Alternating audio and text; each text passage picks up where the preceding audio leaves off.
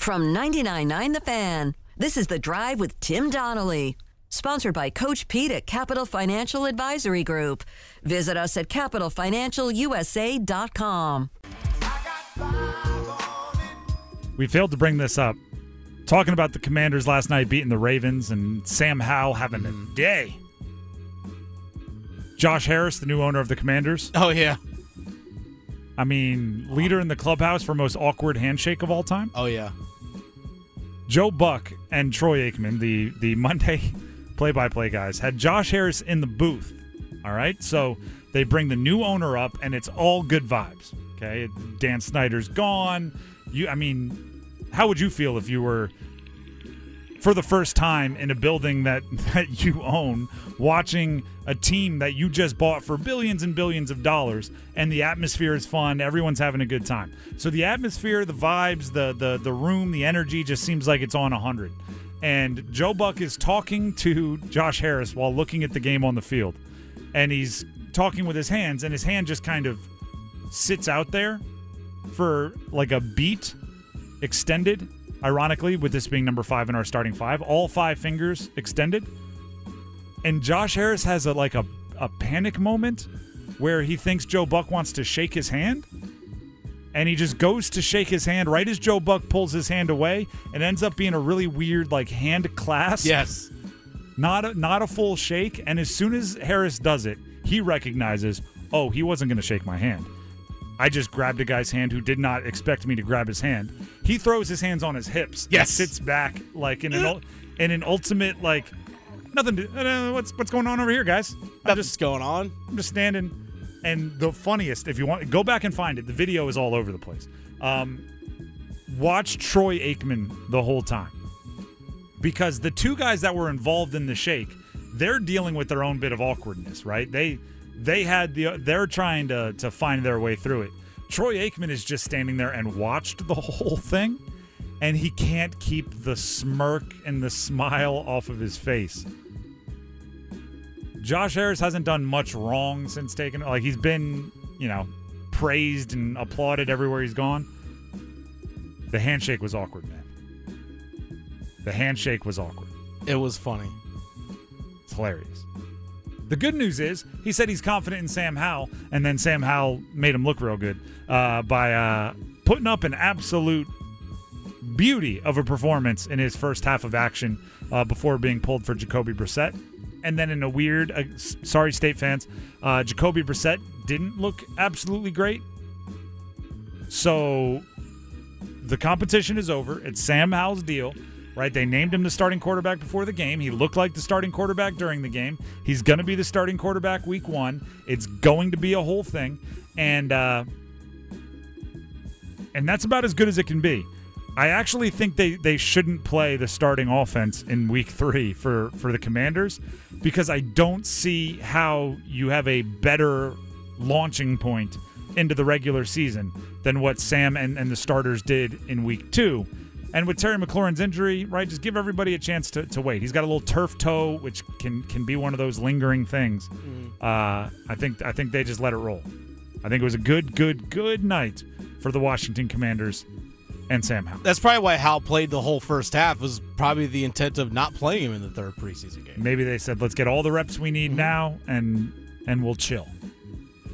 Thus, the only thing left to do, chill. Yeah. My advice to the Commanders fans: chill. That's part of number four. We are the four horsemen. I, I have to have a word with anybody that celebrated last night from the Washington Commanders players, coaches, fans.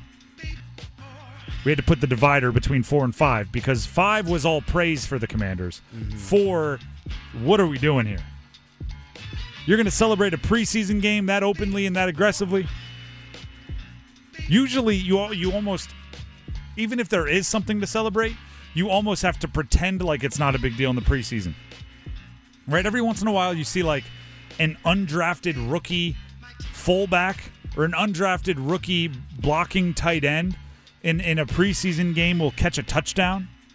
And you know, right? They even might see the writing on the wall, right? They might be like, listen, I'm the third string punt protector here. I'm probably not going to be around for the regular season. I'm trying to scratch and claw for any kind of highlight or lifetime memory I can I can make, and uh, and then in the fourth quarter of a preseason game they'll catch a touchdown, and they almost have to do the whole like, oh, it's not a big deal, it's just the preseason thing, even though in their brain they're going like, I'm gonna take that that footage and I'm gonna, you know, make a picture out of it and put it on a fat head and it's going to be on my bedroom wall for the rest of my life. But they still have to be like, eh, it's a preseason game. You know, it's all about the team getting better. I'm just trying to play my role.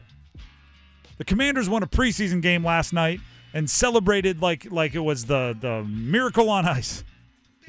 Yeah. Do you do you believe in miracles of beating a 24-0 streak of of preseason wins by the Ravens that I'm not even sure they care about? Do you believe in miracles? Yes. Can we bring up uh, the John Harbaugh uh, uh, clip here? John Harbaugh is the coach of the Ravens. So he just last night watched his team lose a preseason game and then have the entire sideline of the other team and all of their fans dance as if that means something. Here's Harbaugh after the game. Yeah, I don't want to get into all that. I mean, you hear people say what they say, guys say what they say. You know, obviously it was meaningful to them. I saw them celebrating over there, and, and again, they put more power to them. Congratulations, they won a they won a hard fought football game, you know, and they deserved it in the end to uh, to celebrate. So they should celebrate. When is the last time a preseason football game was called a hard fought football game? Yeah. Yeah, really grind that one out, guys. Normally, there's a weird unspoken agreement that, right, you don't take the kill shot, right?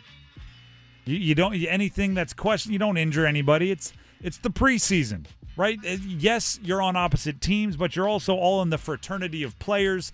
There's a little bit more like handshake, wink, wink, respect in the preseason than there is in the regular season. Yeah. Hard fought. Really? Hard fought? I don't know. If I'm the commanders, even after the win, I'm kind of going like, all right, good job. Let's let's hit the, the the locker room. Let's start getting ready for film. All right? No no big fist bumps. No big fist pumps. Right? No no no pounding your chest chest screaming I'm him. You won a preseason game. The other team, actually, if I were the Ravens, I'd be kind of relieved. I think starting at about 18 straight preseason games, when it started becoming a thing that everyone was talking about, mm-hmm. they're probably like, can we just lose one?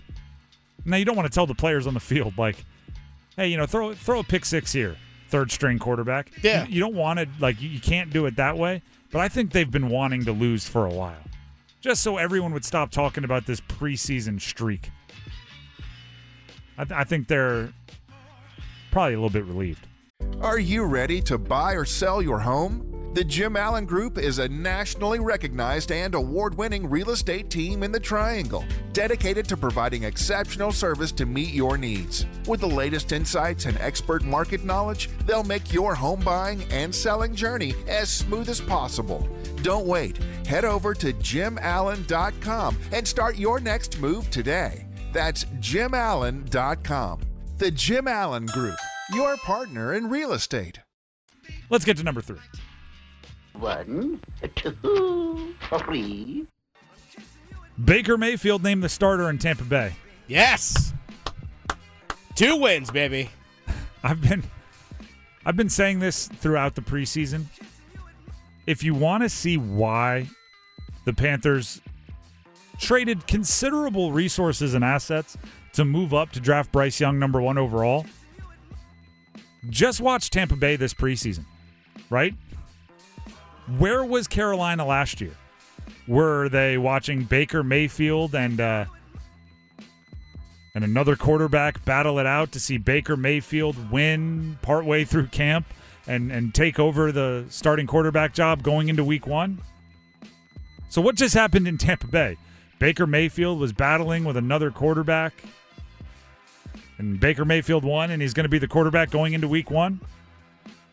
It's exactly what happened. So it's like the it's the the what are- what is the ghost of, of Christmas's past instead of future? It's like if if you want to compare where you were to where you are, just watch Tampa Bay's quarterback situation uh, against the the situation you're in right now with Carolina. There are those that believe Kyle Trask could be the starter. There are those that probably believe Wolford, if he gets healthy, should be the starter. There are those that believe the, the Tampa Bay Buccaneers should be tanking. There are factions, right? There are separate separate groups rooting for different things in Tampa Bay right now. I don't believe there are those same separations when it comes to Carolina, right? Everybody is rooting for Bryce Young. Everyone is completely aware of uh, the situation Bryce Young is in. Everyone is, is is of the understanding that the whole right everybody in the boat should be rowing in the same direction, which would be the development and the positive uh, reinforcement and giving the support necessary to Bryce Young. And that's powerful. That's powerful. Right? It, it's the, the the two brains are better than one. Well, a franchise brains moving in the right direction and not pulling against each other are more valuable. And th- I mean, just think of what might be ahead for Tampa Bay. I'm not saying feel bad for him. Heck, you can feel excited for it. But but at some point, there's a good chance Baker Mayfield's going to get benched because it's it's happened at every step along the way for him. Yeah. Actually, not in, in with the Rams. He finished that out right. Well, yes, by default. they didn't they didn't have a lot of options. They didn't have a lot of directions to go after him. But uh, but what I'm saying, like like Carolina was there, right? There's a good chance whoever their PJ Walker is is going to get a start. There's a good chance who Kyle Trask, which would be the Sam Darnold in this this role playing exercise, he'll get a start. There, there's a good chance that at some point Mike Evans is going to be like, "Who in the world is out there? Somebody throw me a jump ball." Chris Godwin's going to go. My knee feels great. That's not why my production is down. Yeah. it's, it's because I don't know who to get on the same page with. And Carolina's going to go. Been there, been there. Luckily, not right now.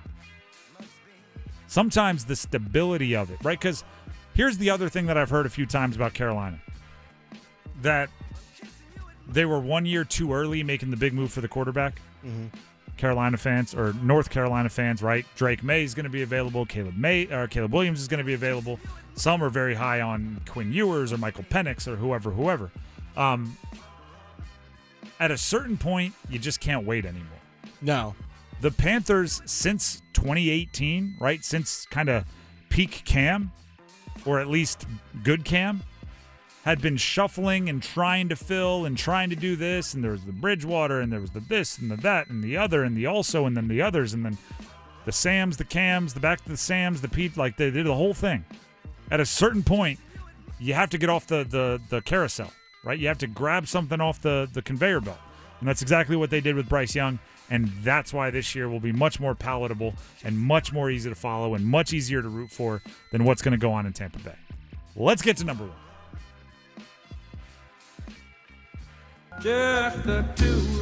I skipped. I skipped. No, I wanted to get to number one so desperately. Yeah, Uh, no, I was like, wait a second, wait, hold on. Let's Let me get go to back number to two. rundown sheet. One here. A and one B. We'll call it for Okay, today. fair enough. Uh, let's get to one B. Jonathan Taylor was given permission by the Colts to seek a trade. Hmm. Here's actually, I'm going to ask you this, Dennis, because the whole permission to seek a trade thing is interesting. Uh, what does it do to the relationship if he can't find one?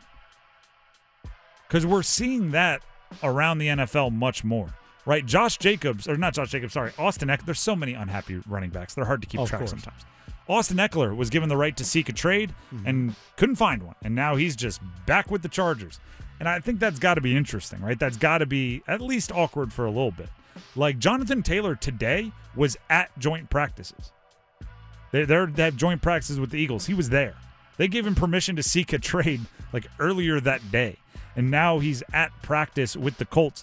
Do you think he's talking more with the Eagles than he is with the Colts? Might be. You think he's there going like Jalen, Jalen, Jalen, put in a good word for me. I don't know if they'll give a first rounder unless you tell them to.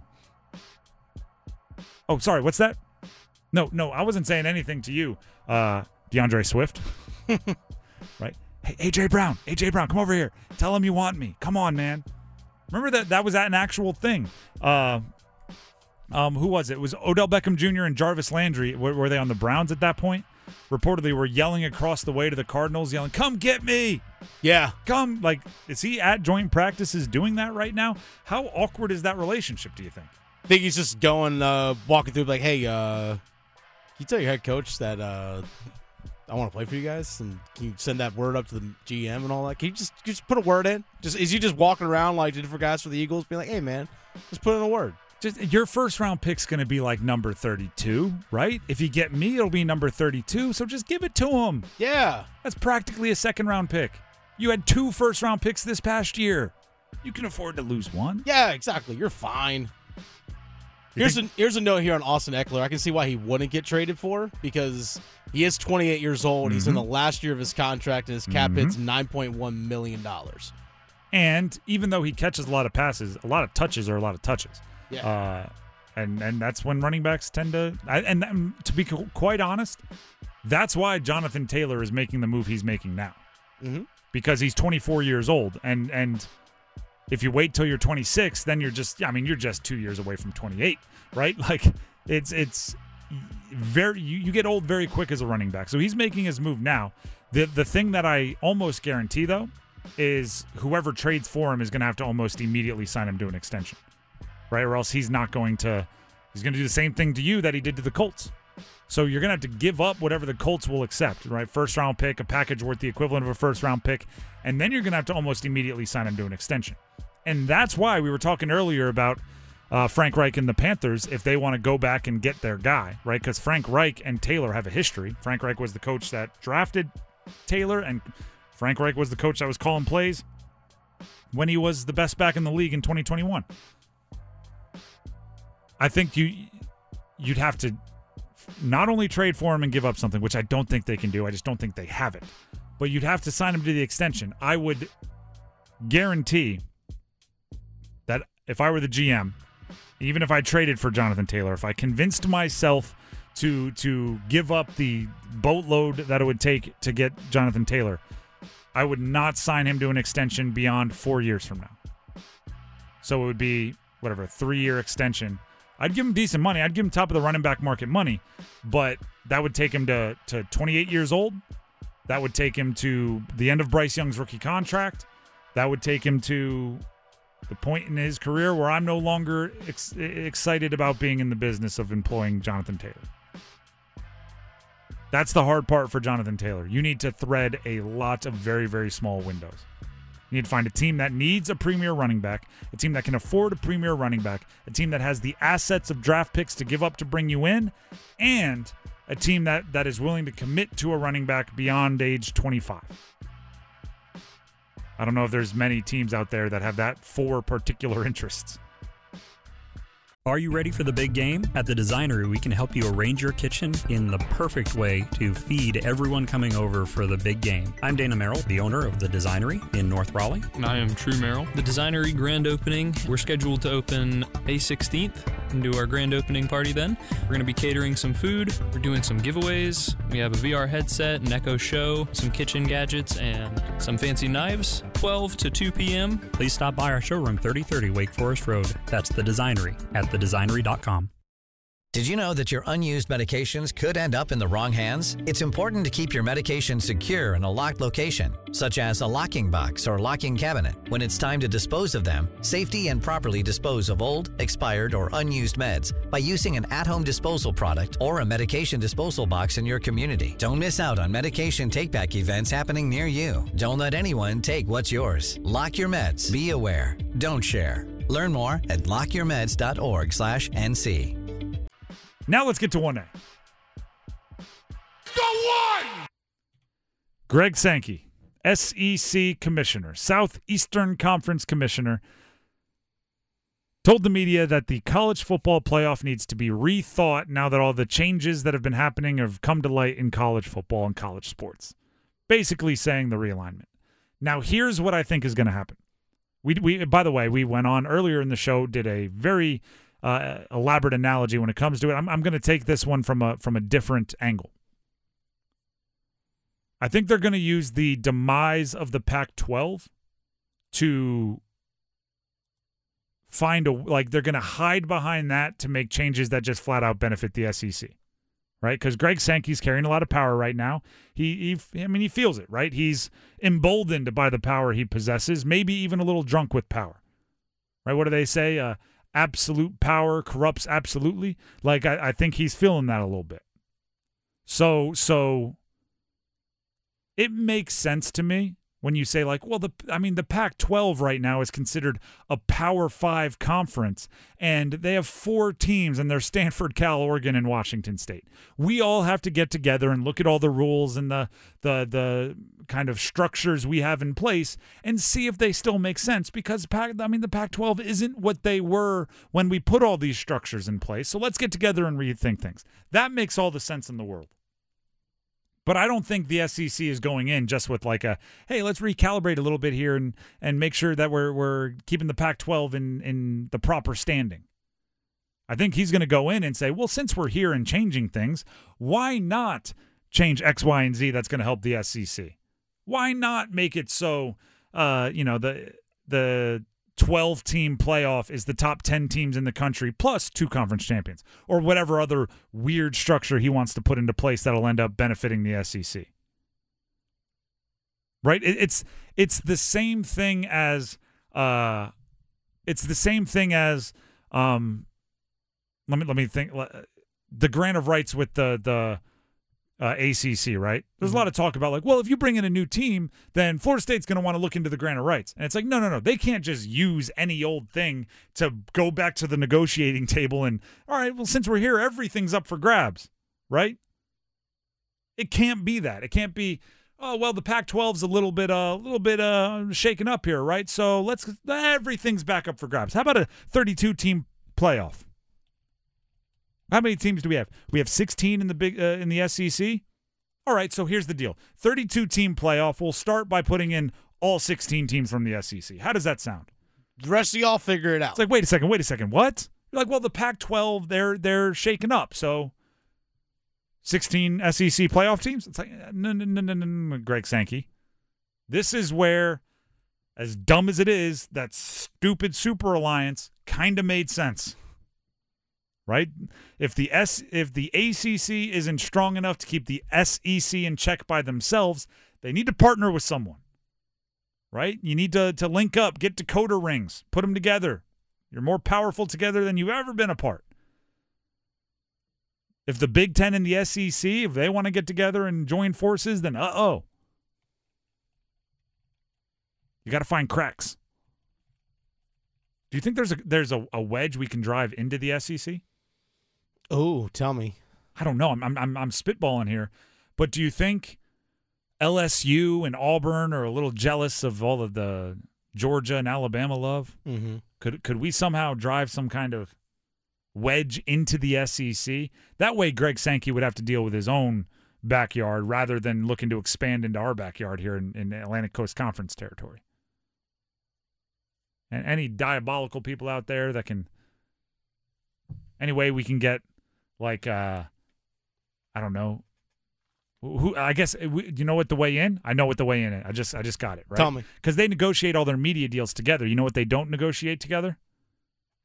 Apparel deals. I want Alabama. Alabama's a Nike school, right? Oh yeah. I want Alabama to tell Nike that they want to be the only SEC Nike team. Interesting. Uh, that way, they'll get to feuding amongst themselves, and they'll be less interested in feuding with everybody else. How can we plant that in Nick Saban's ear? Go, Nick, Sa- how messed up is it that Auburn? I mean, they're a Nike school, kind. They're they're what an, a Jordan school. How messed up is it that they get to have Jordan and you're Nike? I think they're Under Armour. They might be Under Armour. I think they're Under Armour. I was just making. I was I was spitballing. But yeah, I see. I get what you're saying though. You got how is Georgia Nike? Georgia's got to be Nike. Yeah, Georgia's. Yeah, all right. You got to go up to Alabama and be like, you know, I think Nike's showing them. A, it's probably the two national championships. I think they're showing Georgia a little bit more love. Yeah. That's that's our way in. Then once those splinters exist, we can attack the SEC, and then we're what we're stealing Florida and telling Florida State kick rocks. You want out? Fine, we'll replace you with Florida. Is, has it gotten too far? Has the fever dream gotten too far? Do I need to reel it back in? A little bit. Occasionally, you have to be my guardrails, Dennis. Yeah, well, I'm. You've gone full I mean, you don't watch the show, but you've gone full Game of Thrones. It's really what you've done over here. Occasionally, you have to reel me back in. Are you ready to buy or sell your home? The Jim Allen Group is a nationally recognized and award winning real estate team in the Triangle, dedicated to providing exceptional service to meet your needs. With the latest insights and expert market knowledge, they'll make your home buying and selling journey as smooth as possible. Don't wait. Head over to jimallen.com and start your next move today. That's jimallen.com. The Jim Allen Group, your partner in real estate.